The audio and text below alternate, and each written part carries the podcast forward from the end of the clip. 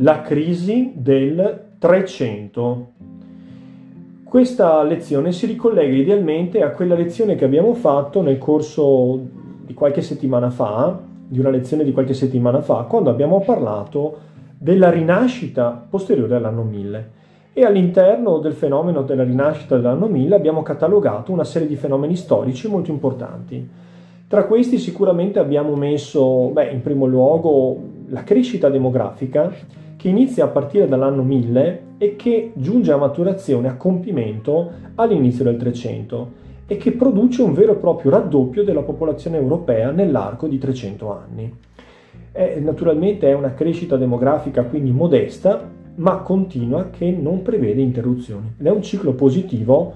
che porta la popolazione europea a raddoppiare dai 40 milioni stimati attorno all'anno 1000 agli 80 milioni dell'inizio del 300. Come vedremo, questi cicli positivi così durevoli, così duraturi, lunghi addirittura tre secoli, non saranno la normalità nell'età moderna, cioè l'età che comincia con la scoperta dell'America e che si conclude con la rivoluzione francese. Durante l'età moderna invece la dinamica demografica è più complessa e prevede momenti di modesta crescita demografica a momenti invece di ristagno, addirittura di caduta della popolazione che corrispondono, come vedremo, a cicli economici negativi o a momenti di carestia o di diffusione, tanto per cambiare, di pestilenze, di contagi, di malattie che provocano appunto una mm, rapida, una brusca caduta della popolazione.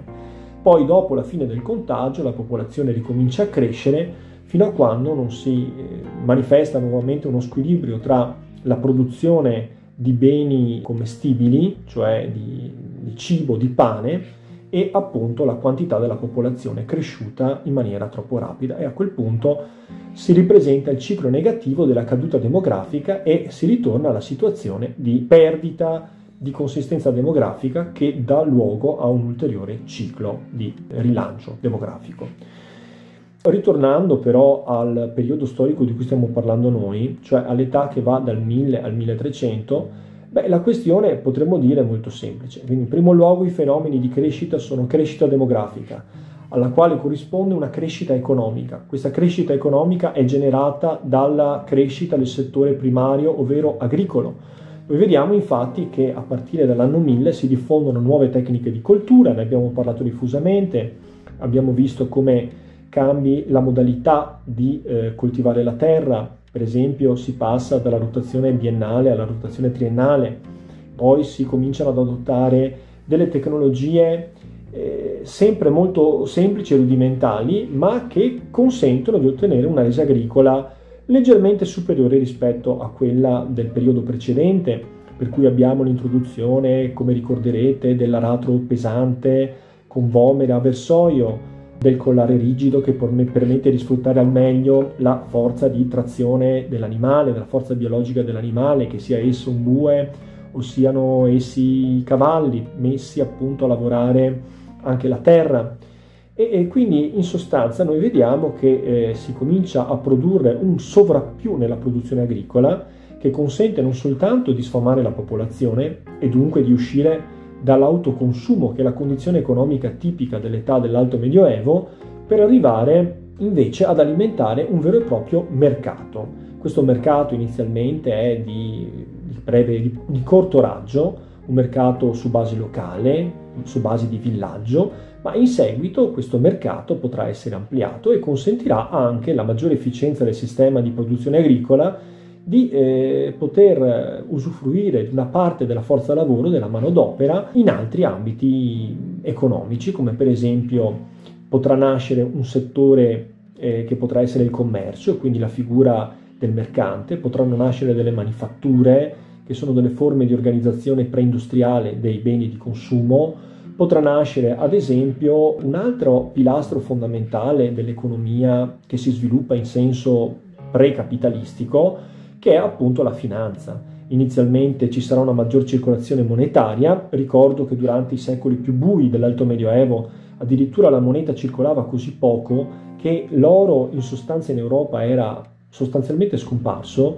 la moneta eh, circolava assai poco, l'unica moneta che effettivamente poteva essere reperita era la moneta d'argento. Ancora questo era vero durante l'età carolingia, quindi nel corso del VIII-IX secolo d.C., quindi ancora in pieno eh, alto medioevo, ma nella fase terminale durante la quale già si cominciavano a individuare degli elementi di ripresa economica. Ecco, quindi dicevo, con la, la rinascita di un'economia monetaria eh, diventa indispensabile anche l'apporto della finanza. Vediamo nascere eh, il, primo, il settore economico dei cambiavalute, nuove figure professionali di eh, individui che si specializzano nel cambiare differenti monete che venivano coniate dalle diverse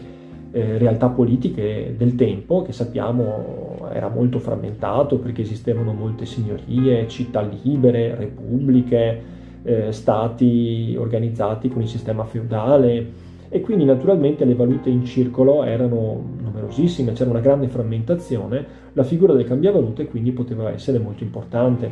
Poi accanto alla figura del cambiavalute si affiancano le vere e proprie banche. Saranno proprio le banche italiane a dominare il mercato nel corso del XIII e del XIV secolo, diventando grandi imprese internazionali con sedi in tutta Europa e anche grandi innovatrici, cioè capaci di inventare nuovi strumenti finanziari a disposizione dell'economia reale, del commercio, per consentire transazioni in modalità semplificata rispetto al passato. Tutto questo ciclo positivo nel corso del XIV secolo viene improvvisamente ad interrompersi. I segni preparatori, i prodromi, i primi segni, le prime manifestazioni della crisi incipiente sono rappresentati dalle prime carestie che si manifestano nel corso del primo decennio del 1300. Delle carestie che sembrano essere in parte dovute a cause di carattere occasionale, cioè annate non particolarmente positive sotto il profilo meteorologico, segnali di cambiamenti climatici in atto. Ricordo che eh, la storia delle attività economiche, stesse, dello stesso sviluppo della civiltà, dovrebbe sempre accompagnarsi ad uno studio attento della geografia e anche della climatologia. Noi sappiamo quanto importante sia il clima, oggi viviamo in un'età di crisi ambientale anche climatica ma il clima eh, è sempre cambiato nel corso della storia e questi cambiamenti si sono verificati sia nel passaggio dall'età antica, diciamo decisamente più calda rispetto al Medioevo, sia eh, nella tarda età medievale e soprattutto nell'età moderna, quando si è verificata la cosiddetta piccola era glaciale, un'era glaciale che si sarebbe interrotta nel corso del XVIII-XIX secolo e che avrebbe abbracciato all'incirca tre secoli tre secoli durante i quali il clima eh, in Europa è sicuramente stato assai più freddo di quanto non lo sia oggi, che viviamo, lo sappiamo, una fase di surriscaldamento climatico, ma che eh, erano più freddi anche rispetto all'età dei tre secoli che vanno dal 1000 al 1300. Periodo singolarmente positivo invece per lo sviluppo delle attività agricole che erano la base dell'economia del basso medioevo. Quindi nel corso del 1300 alcune annate consecutive andate male hanno provocato delle carestie. Queste carestie ovviamente hanno eh, provocato una flessione economica complessiva del sistema che basava la propria capacità di arricchimento proprio sulla produttività agricola, certamente bassa ma abbiamo visto migliorata rispetto a quella dell'alto medioevo. Si innesta su questa situazione di difficoltà temporanea invece una causa esogena, una causa, una causa esterna. Questa causa esterna è rappresentata dal diffondersi di una nuova malattia, tanto per cambiare, e cioè la peste, la cosiddetta peste nera. La peste nera giunge in Europa tra il 1346 e il 1351 e attecchisce prima eh, nell'Europa mediterranea, in particolare nel meridione d'Italia, per poi propagarsi come una specie di maremoto, di tsunami, no? di onda di fronte del fuoco dal sud verso nord senza risparmiare sostanzialmente nessun paese europeo. Da dove veniva questa peste e qual era la sua origine? Beh, la peste, noi sappiamo, veniva dall'estremo oriente. Eh, tanto per cambiare, anche questa epidemia aveva avuto il suo focolaio iniziale eh, nella, nelle remote regioni delle steppe asiatiche, in particolare nella regione della Mongolia che si trova come noto a nord del Celeste Impero, cioè dell'impero cinese. E diciamo da quelle remote regioni era giunta eh, fino in prossimità del, dell'Europa mediterranea eh, arrivando a provocare dei focolai di contagio nei pressi del Mar Nero. Eh, da lì sarebbe poi giunta nell'Europa vera e propria. E come però era stato possibile che la malattia eh, di origine contagio- cioè contagiosa eh, potesse eh, diciamo, percorrere una strada così lunga in un'età che storicamente, lo sappiamo, ehm, non consentiva dei viaggi rapidi come quelli di oggi, in cui l'interconnessione tra civiltà lontane non era neanche lontanamente paragonabile a quella di oggi. Beh, la spiegazione è molto semplice ed, eh, ed è una spiegazione di carattere storico. Nel corso del 200, noi sappiamo, si sviluppò dall'estremo oriente fino alle sponde del Mediterraneo il più grande impero della storia, l'impero mongolo. Gengis Khan riuscì a unificare le tribù eh, mongoliche che erano organizzate in clan rivali tra loro in un unico compatto esercito che eh, depredò innanzitutto appunto l'impero cinese per poi dilagare in tutta l'Asia centrale fino a giungere alle sponde del Mediterraneo. Questo grande impero andò presto incontro a uh, frammentazione, a crisi in uh, circoscrizioni definite canati.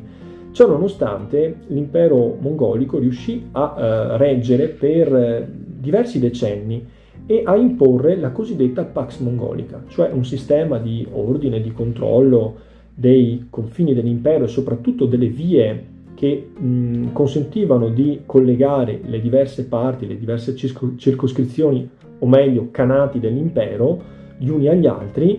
eh, attraverso delle forze appunto di polizia che eh, permettessero il collegamento in relativa sicurezza. Beh, questa è un'età anche gloriosa soprattutto per l'Italia, che vede diversi eh, commercianti con grande spirito imprenditoriale partire dalle nostre ricche città del, nord, del centro-nord Italia per vendere le proprie merci e naturalmente acquistarne altre, venderle in Estremo Oriente e importarle dall'Estremo Oriente per venderle poi nell'Europa che andava via via arricchendosi in quegli anni centrali del basso medioevo. Beh, in particolare suggestivo e fondamentale è stato il viaggio di Marco Polo che appunto partendo da Venezia giunse non soltanto nel lontano Catai, ma divenne anche una personalità di spicco che fu accolto a corte da Kubilai Khan, il Khan, cioè eh, sostanzialmente il sovrano, l'imperatore, anzi il più importante imperatore di diversi imperatori che governavano i differenti canati dell'impero mongolico,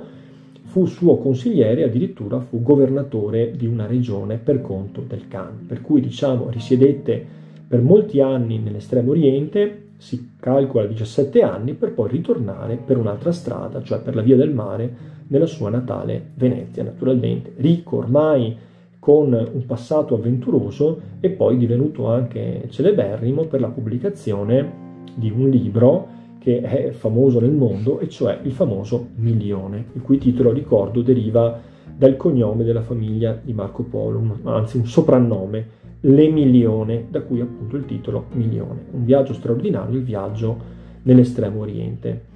Bene, questa storia per ricordare che la Pax Mongolica aveva consentito, diciamo, attività profittevoli di commercio dall'Europa all'estremo oriente, ma aveva anche spalancato un'autostrada all'esportazione eh, di malattie che eh, forse qualche secolo prima sarebbero rimaste confinate in queste regioni orientali del mondo.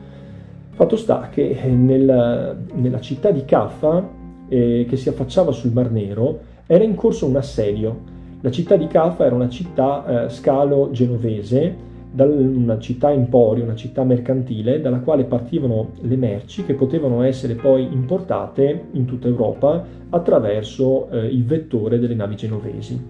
Questo assedio fu,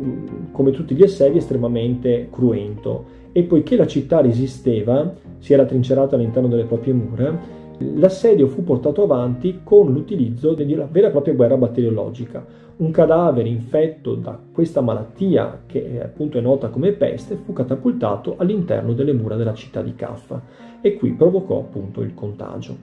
Sembra che il contagio da questo focolaio eh, riuscisse a entrare in Europa attraverso le navi appunto genovesi.